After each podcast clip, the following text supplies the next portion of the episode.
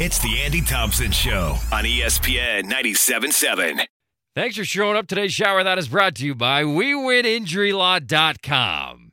Dads who have daughters always tell you enjoy them while they're young. Enjoy the toddler phase. Enjoy the tomboy phase and the wanting to go to the rodeo with dad phase because that window closes fast and another window opens.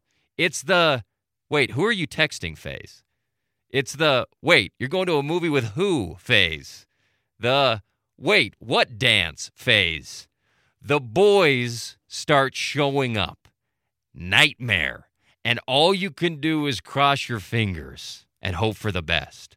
That window of life is right around the corner for college football coaches. You have some prized underclassmen who you recruited. You went to a small town. You found them. Everybody else overlooked them. You went and got somebody like Bo Sparks at Utah Tech. True freshman, absolute home run recruit from Texas. Utah State's Ike Larsen, Cache Valley kid. He's been great there for two years. SUU's Connor Cullimore, sophomore stud linebacker. LJ Martin, BYU running back, true freshman, great talent.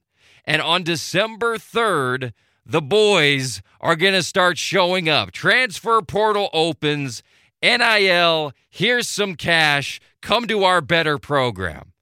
So, coaches, lock it down now. Take the cell phones away, strict curfew, limit the social media, and try to survive that 45 day window and keep what's yours. And then you just cross your fingers because that's all you can do. That's your shower thought. We'll be right back.